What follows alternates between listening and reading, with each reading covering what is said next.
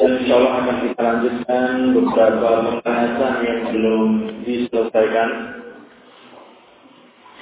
Di antaranya adalah apa yang dianjurkan untuk dibaca ketika sholat witir. Kalau witir tersebut ya, di rakaat, maka yang pertama membaca surat Al-A'la. Yang kedua surah Al-Kafirun. Yang ketiga Qul huwallahu ahad. Dan terkadang beliau alaihi salatu wasallam menambahkan pada surat Qul huwallahu ahad ini surat Qul falaq dan Qul a'udzu nas. Bagaimana yang di dalam hadis dari Ubay bin Ka'ab, anna Rasulullah sallallahu alaihi wasallam kana yutiru bi salati raka'atin beliau dahulu witir dengan tiga rakaat. Kana yaqra'u fil ula dia membaca pada rakaat yang pertama Sabbih isma rabbikal a'la. Kemudian dan pada rakaat yang kedua Qul ya ayyuhal kafirun. Waktu hadisnya tidak pada rakaat yang ketiga. Qul huwallahu ahad. Wa yaqnutu qabla ruku' fa idza faragha qala inda faraghihi subhanal malikul qudus ثلاث مرات يطيل في آخرهن أخرجه النسائي. Dan beliau kunut belum rukuk, ya kunut witir. Jadi sebagian riwayat menyatakan sebelum rukuk, sebagian yang lain menyatakan sesudah rukuk. Dua-duanya adalah yang dianjurkan, disarankan ya untuk mengerjakan mana yang ini atau yang itu.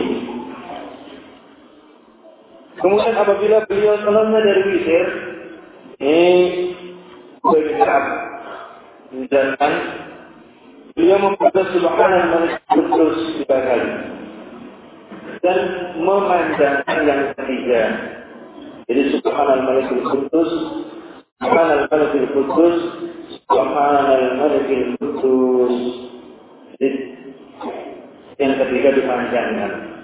Apa artinya subhanallah maha suci. Al-Malik itu raja Allah tabaraka wa ta'ala. Kudus yang maha suci. Yang mana suci yaitu Allah subhanahu wa ta'ala. Al-Malik al-Kudus duanya adalah di antara nama nama Allah subhanahu wa ta'ala. Termasuk Asma'ul Husna. Dan dibolehkan yang membaca dengan surat-surat yang lain. Ini tidak merupakan satu keharusan atau kewajiban, akan tetapi yang biasa beliau baca alaihi salatu wassalam. Kemudian, ayo ikhwah, ya tentang witir.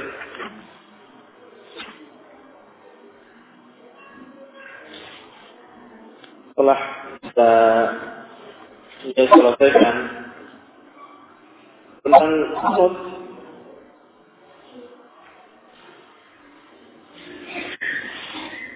yang mana kunut? Ya kunut itu berdoa. Ya sebelum rumah atau sesudah rumah ya dengan tangan dan itu disunahkan pun para ulama ya di antara mereka. Ada di antara mereka yang menurut Syekhul Islam Ibnu Taimiyah rahimahullah taala bahwasanya para ulama berbeda pendapat di dalam masalah kunut witir. Ada tiga pendapat. Yang pertama, ada disunahkan. Kemudian yang kedua, disunahkan. Bagaimana hal ini dinukil dari Ibnu Mas'ud dan lainnya. Dan karena Nabi alaihi wasallam beliau mengajari doa kunut pada cucunya Al Hasan bin Ali Abi Thalib. yang ketiga, kunut disunahkan namun pada separuh Ramadan yang terakhir. Bagaimana hal ini? Dahulu disebutkan Ubay bin Sahab. Di mana tadi disunahkan terusnya dari awal sampai akhir. Sini di antara pendapat yang dikatakan oleh para ulama kita tentang masalah kunut witir. Jadi kalau mau kunut juga boleh. Kalau seandainya tidak kunut juga tidak mengapa. Di antara doa yang diajarkan oleh Rasulullah Shallallahu Alaihi Wasallam kepada cucunya Al Hasan bin Ali. Hasan bin Ali beliau mengatakan, "Alamani Rasulullah Shallallahu Alaihi Wasallam kalimat aquluhunna idza faraqtu min qiraati bi furud witri." Rasulullah Shallallahu Alaihi Wasallam telah mengajari aku beberapa kalimat supaya aku mengucapkannya apabila telah selesai dari membaca dalam sholat witir. Allahumma hdini fi man hadait. Ya Allah, berilah petunjuk kepadaku. Sebagaimana telah memberi petunjuk kepada orang-orang yang lain. Fa'afini fi man afait. Berilah afiat keselamatan kepadaku. Sebagaimana engkau telah memberikan keselamatan kepada orang-orang yang lain. Fatawallani fi man tawallait. Dan arahkanlah aku. Sebagaimana engkau telah mengarahkan. Alhamdulillah. Wabarik li fi ma'atait. Berilah berkah untukku di dalam apa yang engkau berikan. Wakini syarra ma dan jagalah aku dari kejelekan apa yang telah engkau takdirkan. Innaka taqdi wa la yuqda alaik. Sesungguhnya engkau memutuskan dan engkau tidak ada yang bisa memutuskan selainnya. Wa innahu la yadhillu man walait dan sesungguhnya tidak akan sengsara orang yang telah engkau dan taat kepadanya yang engkau cintai. Wala ya'izzu man adait dan tidak akan mulia, tidak akan bahagia orang yang telah engkau musuhi. Barak Rabbana wa ta'ala Ya maha tinggi engkau wahai Allah dan maha agung engkau wahai Allah. Wala manja minka illa ilaik dan tidak ada keselamatan tidak ada tempat berlindung darimu kecuali hanya kepada wahai Allah Subhanahu wa taala. Di antara ya doa dan bisa ditambah dengan ya doa-doa yang lain. Ya selama doa tersebut ya di ya diketahui maknanya bahwa maknanya juga makna yang menyimpang.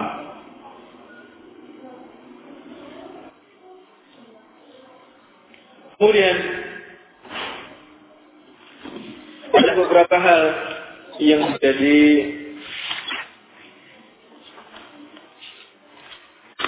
adab bagi kita ketika kita hendak sholat malam. Adab yang pertama, sudah selayaknya bagi seseorang untuk niat bangun malam, bangun untuk sholat malam, sebelum tidur. Kalau dia ingin sholat malam pada akhir malam, sebelum tidur punya niat. Dan itu yang terbaik. Ya, yang dikatakan sholat tahajud. Tahajud itu sesudah malam. Sesudah tidur. Kemudian bangun. Dan wudhu itu tahajud. Karena yang diriwayatkan dari Abu Darda yang sampai berita ini kepada Nabi alaihi salatu wasallam qal man hadda firashahu wa huwa yanwi an yaquma yusalli min al-lail فغلبته عيناه حتى أصبح ما نوى وكان نومه صدقة عليه من ربه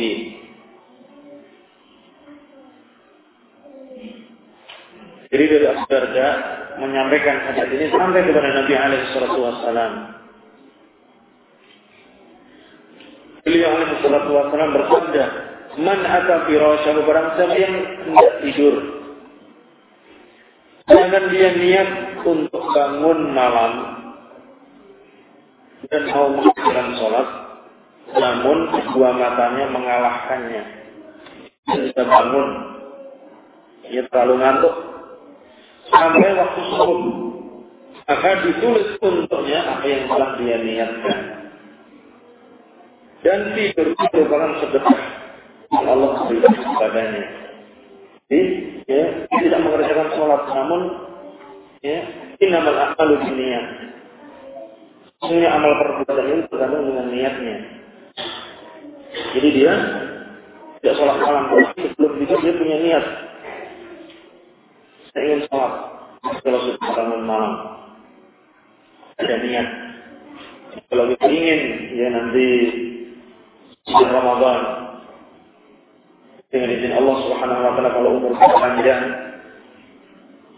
ya kita harapkan sholat ya malam. Kemudian apabila dia bangun, yang kedua apabila dia bangun dari tidurnya, ya dia mengusap dari wajahnya. Bersiwak. Ini kalau kita punya siwak. Bagaimana yang diriwayatkan dari Huzaifah radhiyallahu anhu, anna Nabi sallallahu alaihi wasallam كان إذا قام للتهجد من الليل يشوص فاه بالسواك. Sesungguhnya Nabi alaihi salatu wassalam Dahulu apabila beliau ingin tahajud, sudah bangun tidur, beliau menggosok giginya dengan siwak. Kalau sudah bangun, mau sholat malam, ya,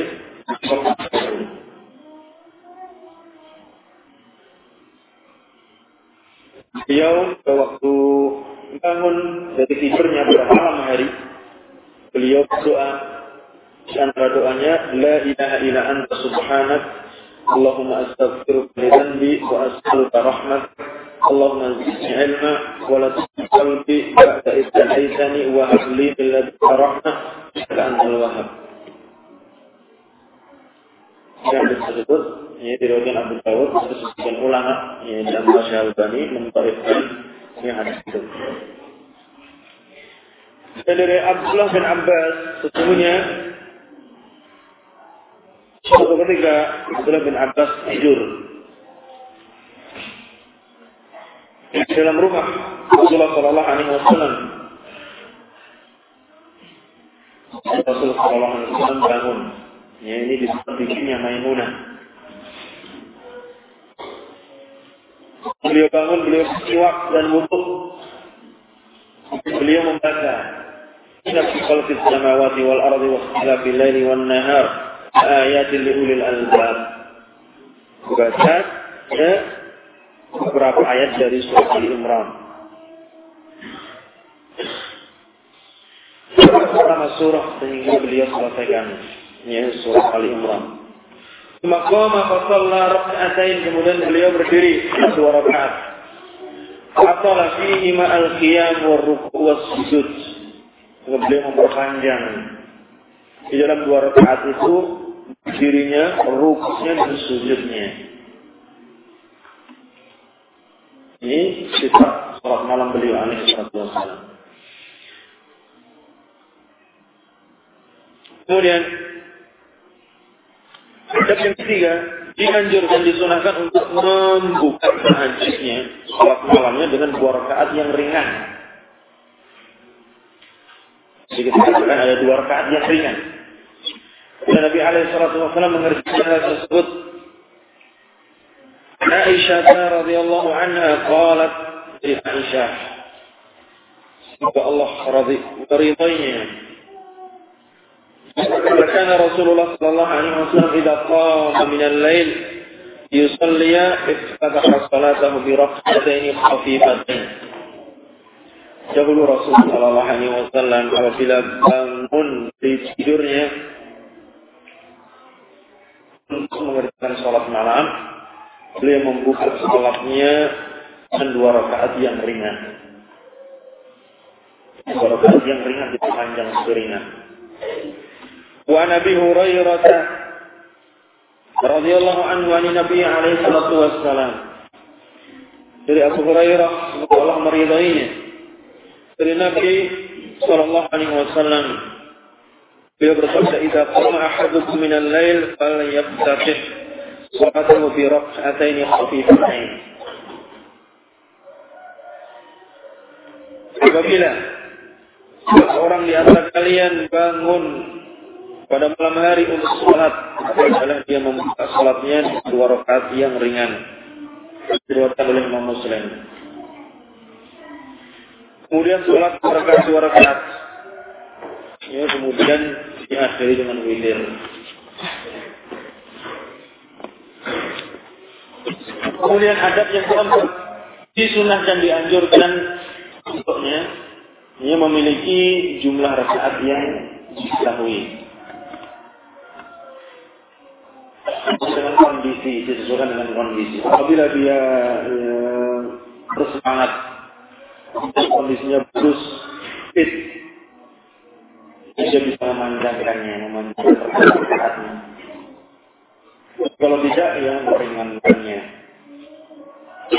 Berdasarkan sabda Nabi alaihi salatu wassalam di dalam apa yang diriwayatkan oleh Aisyah radhiyallahu anha. Habbul amal ila Allah ma dawama alaihi sahibuhu wa in qalla. Rajahu Muslim dalam sebuah hadis Rasul bersabda amal yang paling dicintai oleh Allah apa yang dikerjakan terus menerus dengan kontinu dengan rutin meskipun sedikit yang paling bagus adalah muadzabah ini kalau biasa mungkin lima rakaat ya lima rakaat. Biasa tujuh, kalau biasa kita sebelas. Sesuai dengan kemampuan kita. Ini meskipun hanya satu, meskipun hanya tiga, tidak mengapa. Yang penting kita mengerjakan sholat malam. Sholat witir. Kemudian Wa an Aisyah radhiyallahu anha dari Aisyah semoga Allah meridainya Karena Rasulullah sallallahu alaihi wasallam Rasulullah sallallahu alaihi wasallam karena idza fatat salatu min al-lail apabila dahulu beliau terluput dari salat malam ini beliau tidak salat malam wajain al ghairi karena sakit lainnya atau yang lain Salat minan nahar tintai asyraka raka'atan beliau salat pada waktu siang hari 12 rakaat. Hanya karena biasa dia 11. Kalau kita sakit, dia mampu untuk mengerjakan pada malam hari. Setelah duha, ya waktu duha, sholat dikodok. Ini yang diperbolehkan, dikodok. Tapi tidak sesuai dengan witir, tapi digunakan. Kalau kebiasaannya 11, jangan dikodok 11 pada waktu siang tidak ada witir. Jadi harus kita berdiri tambah.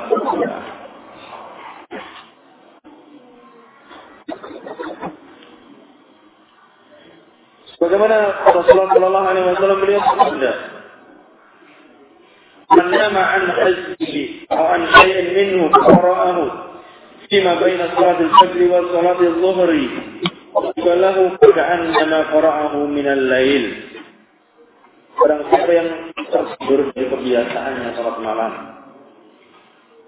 Kemudian dia membacanya, membaca Quran dengan sholat.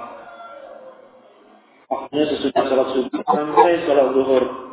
maka seakan-akan dia ditulis bagaimana dia mengerjakannya pada waktu malam hari.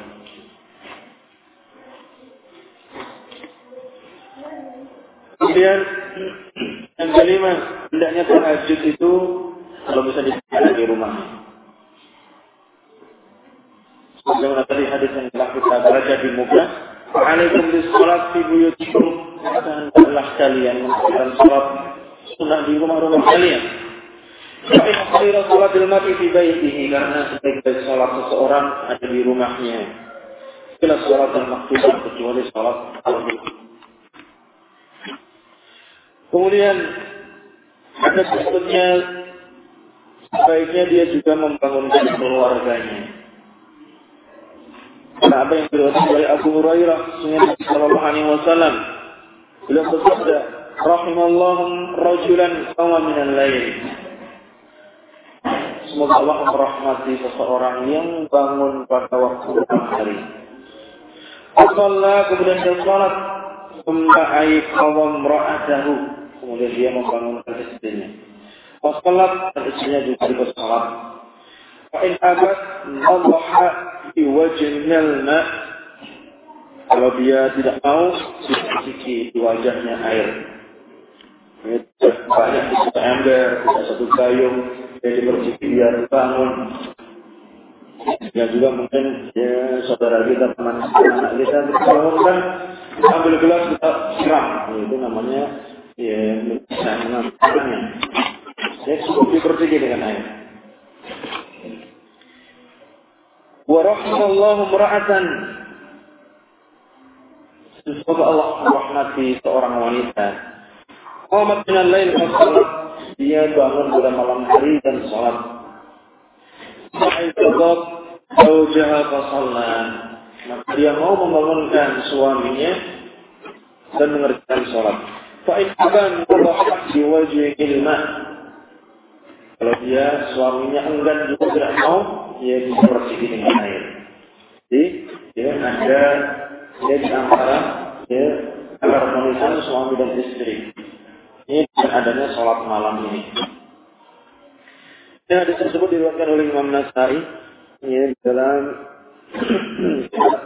Qiyamul Lail Imam Syahal Ali mensahihkan hadis tersebut.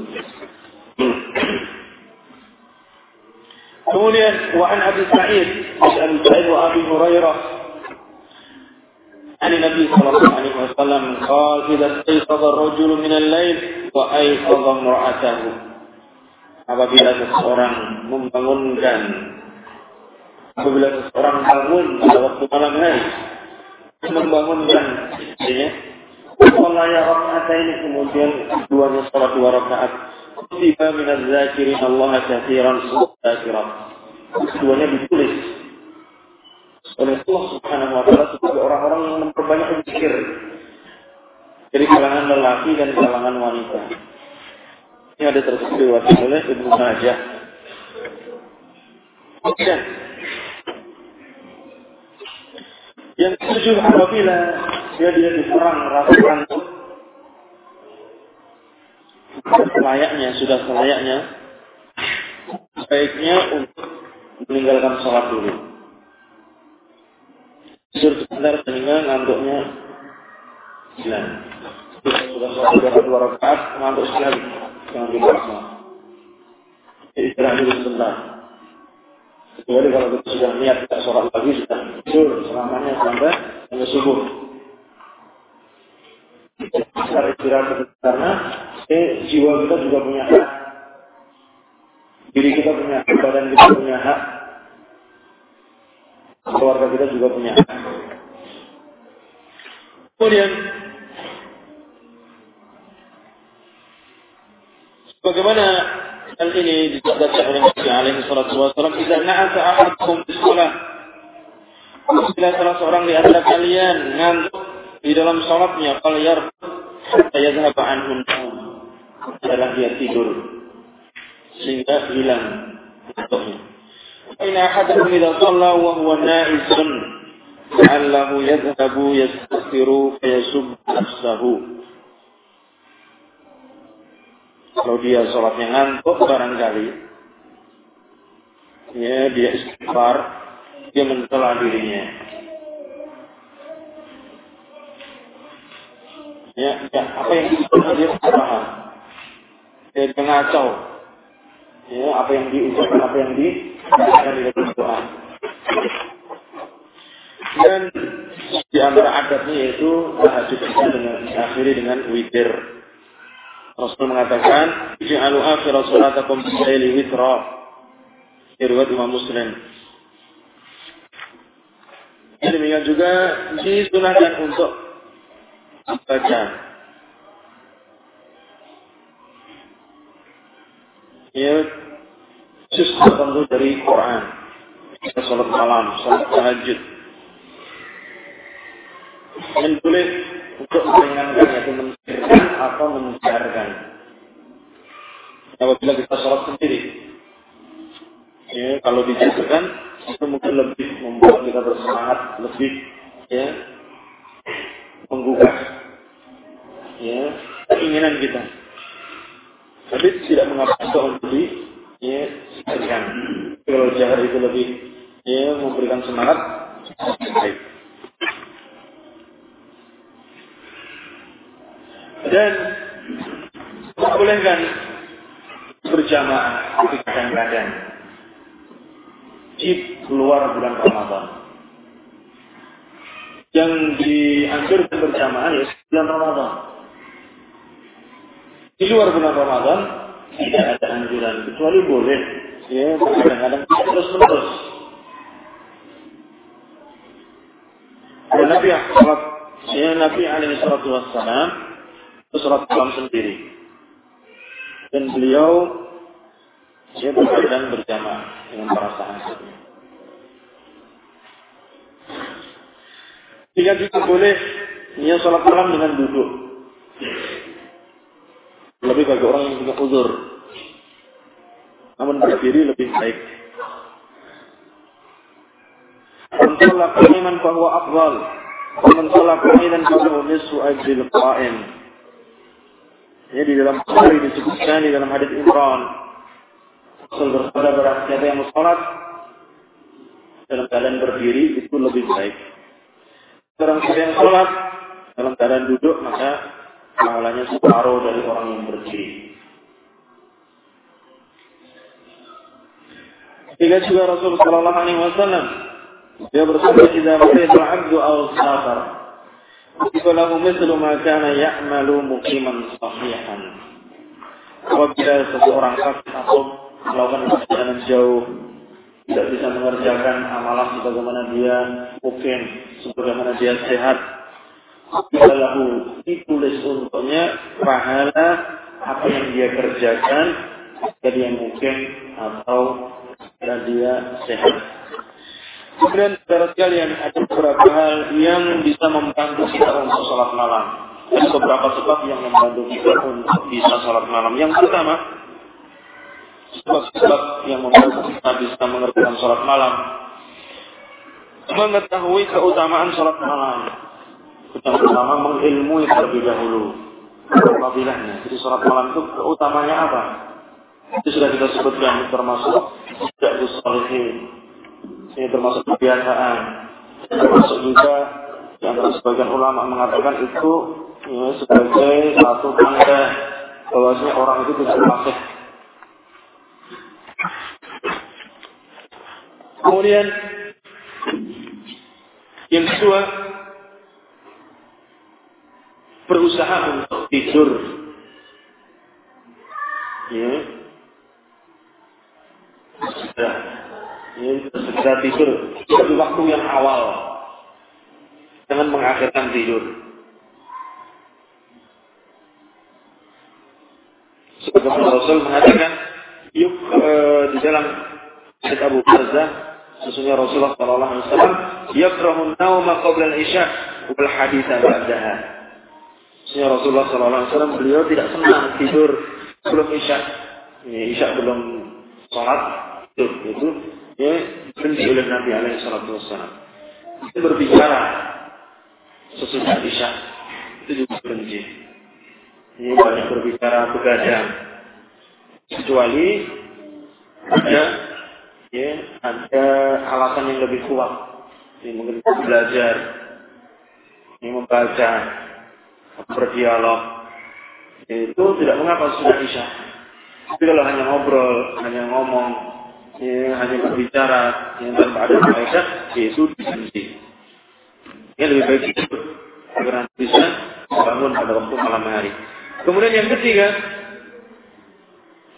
berusaha untuk mengamalkan adab-adab naum, adab-adab orang yang tidur.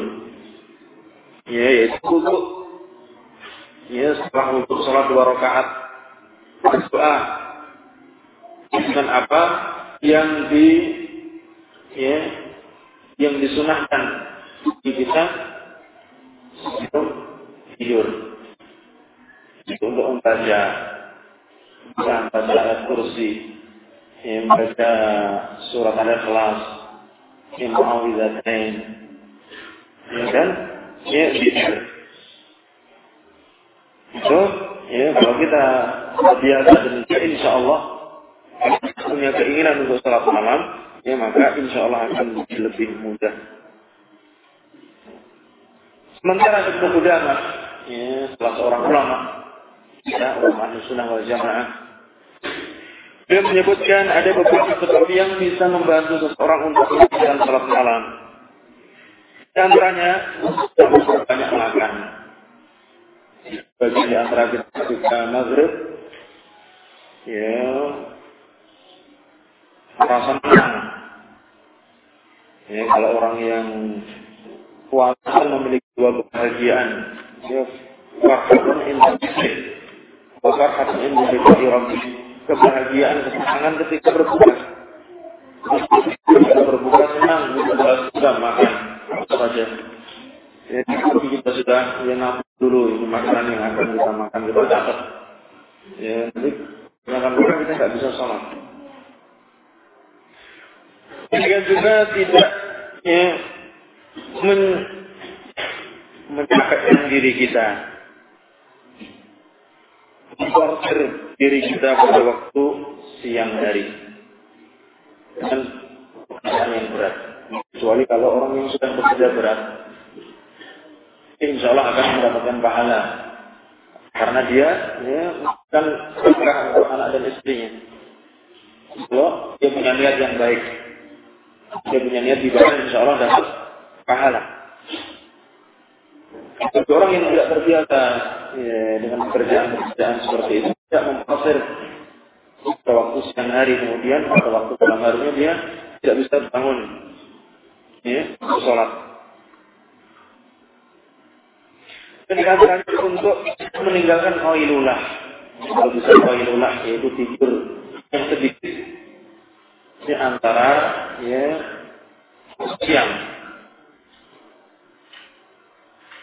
di antara waktu siang dan demikian juga menurut Ibnu Qudamah ini di antara sebab yang membantu kita untuk sholat malam, bangun malam, meninggalkan perbuatan dosa, perbuatan maksiat. Ini kalau ini perbuatan maksiat tersebut kita kerjakan menjadi berat. Imam Sufyan Ats-Tsauri beliau mengatakan Hurim tu qiyam al-lail khamsat asyur dan nafsu. Aku tidak bisa salat malam, bangun malam selama lima bulan karena satu dosa yang pernah aku perbuat. Itu al-Tawri. Yang katakan demikian. Jadi antara sebab yang lain selamatul qalbi lil muslimin wa khuluwuhum min al-bidah. Ya, hati kita selamat. Tidak benci, tidak dendam, ya, tidak hasad kepada saudara kita kaum muslimin. Demikian juga paling dari hal-hal yang termasuk kuliah. Kuliah yaitu hal-hal yang berlebihan. Makan yang berlebih. Kemudian yang perkara yang berlebihan dia olahraga berlebihan, kemudian ngobrol yang berlebihan, Yang nyatanya dibolehkan. Kalau berlebihan, ya juga dibenarkan. Dia mengurusi pakaian dengan berlebihan. Demikian juga tidak boleh memperpanjang angan-angan. Tidak memperpanjang angan-angan kita. -angan angan-angan kita panjang, angan-angan kita banyak, susah untuk malam. Dan yang lainnya, ya, sama menyebutkan banyak. Ini di antaranya apa yang kita sebutkan. Dan dalam sahih dari Nabi alaihi salatu wassalam, sungguhnya beliau bersabda, "Inna billaili la sa'atan." Sesungguhnya malam hari itu ada satu waktu. Yuwafiquha rajulun muslimun yas'alullah khairan min amri dunya wal akhirah ila aqamu iyyahu wa dzalika kulla lailatin. Sungguhnya pada malam hari itu ada satu waktu. Yang mana seorang muslim tidak berdekatan dengan satu waktu itu. Yang mana dirinya meminta kepada Allah kebaikan dunia dan akhirat kecuali Allah akan berikan dan itu akan untuk setiap malam setiap malam ada satu waktu kita nggak tahu kapan dan waktu-waktu yang mustajab waktu-waktu yang termasuk Doa kita dikabulkan oleh Allah Subhanahu wa taala. Permintaan kita dikabulkan oleh Allah Subhanahu wa taala. Sesuatu mungkin sesuatu bangun tidur. Sesuatu yang mustajab. Ya, malam hari turun hujan. Mimpi, kemudian bangun, menjaga. Waktu-waktu yang mustajab. Ini walau alam, satu waktu itu ya, tidak disebutkan jam berapa, waktu berapa. Tapi ya, yang berasal dari malam itu ketika malam yang terakhir. Sekarang siapa yang terbiasa sholat malam, dia akan merasakan kelezatannya dan tidak mau lagi untuk meninggalkannya. Jadi Abdullah bin Amr bin Al-As radhiyallahu anhu dia berkata, Rasulullah sallallahu alaihi wasallam dia bersabda, "Ya Abdullah, la takun misla fulanin yaqul lail fa qiyamal lail." ini kepada Abdullah bin Amr bin As. Ya Abdullah, jangan kamu seperti si Fulan, si A. Dulu sholat malam di awal malam sampai akhir malam. Beberapa hari kemudian sekarang jadi tinggalkan sholat malam. Kemudian, ayo ikhwah, ya barangkali ini yang bisa disampaikan tentang ya, sholat tarawih ya, dari apa yang kita bawakan ya, di buku ini sudah hampir semuanya. Kan?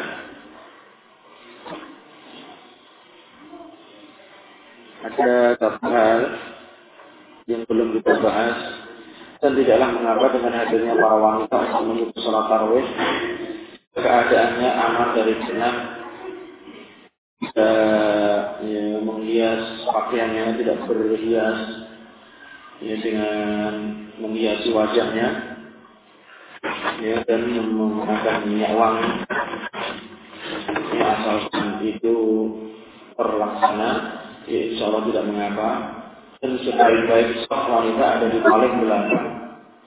Ya seburuk-buruk soft laki-laki di belakang, sebaik-baik soft ya laki-laki depan, seburuk soft wanita ada di yang belakang.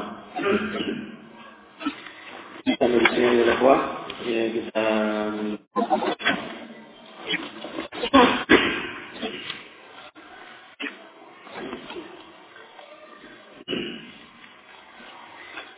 Ada pertanyaan bagaimana hukumnya sholat dua rakaat sebelum tarawih? Bagaimana kalau kita bermakmum dengan imam yang sholat tersebut? Akan lebih pada tiap rakaatnya hanya membaca al-fatihah kemudian rukuk.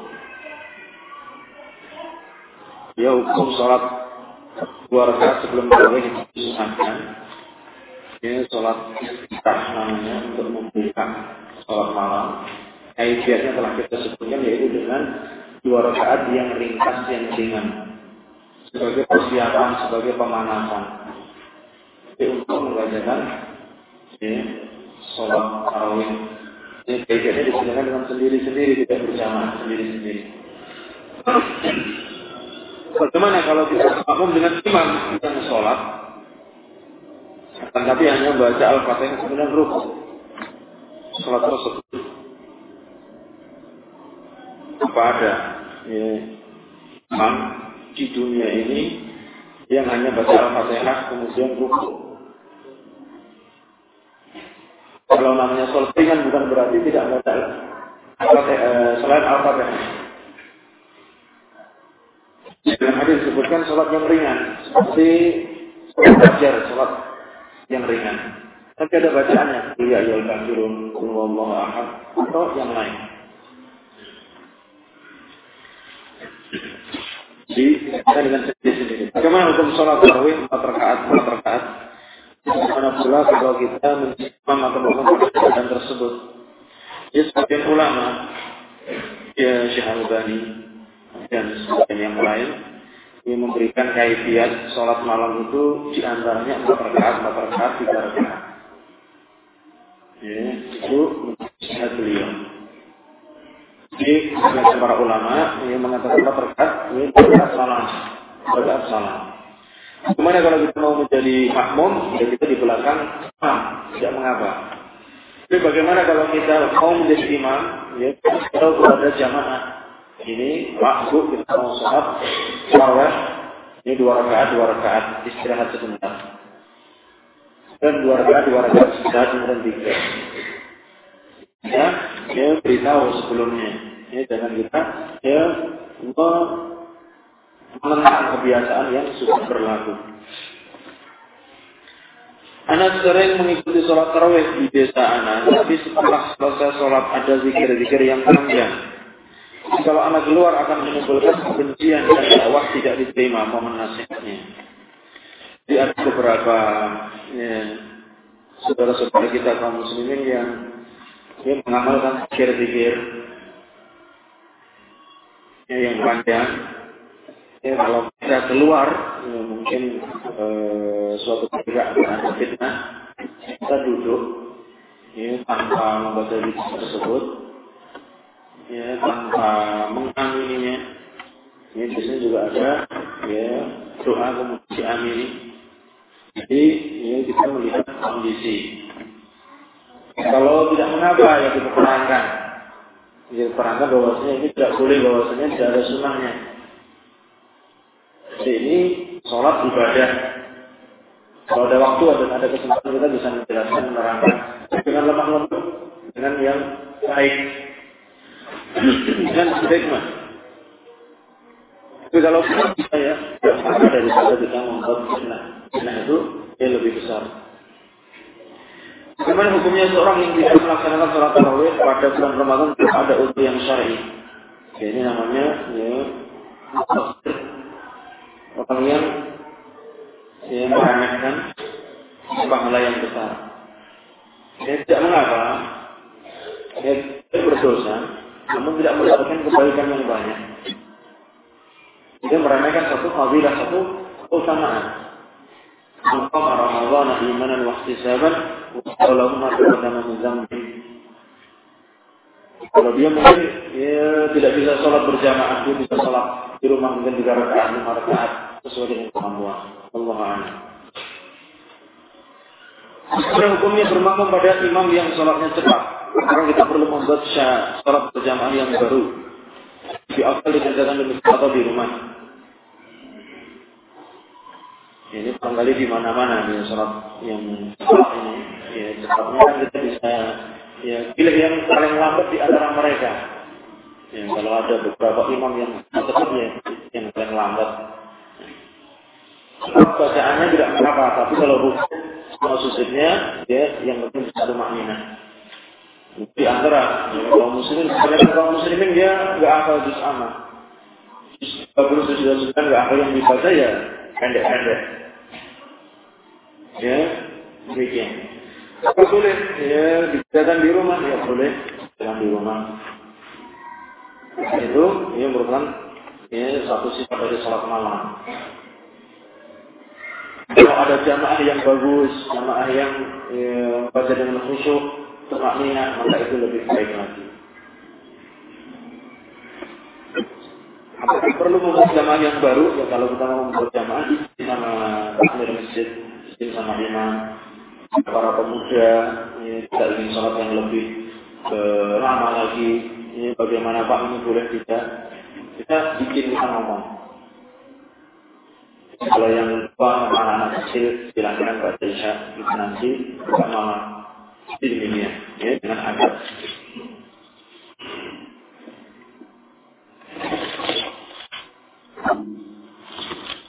Karena mau tanya, setiap dua rakaat salam, kemudian mulai dua rakaat selanjutnya, apakah juga membaca doa iftitah? Ya, biasanya doa iftitah pada awal setiap rakaat itu hukum asalnya. Ya, untuk kedua. Sholat takbir ihram. Ini kan juga waktu sholat tarawih.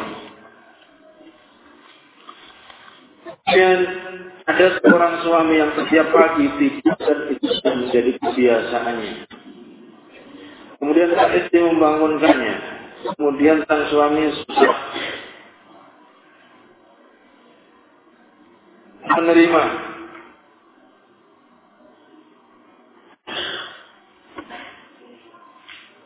ya ajak itu dan istri memercikan air di matanya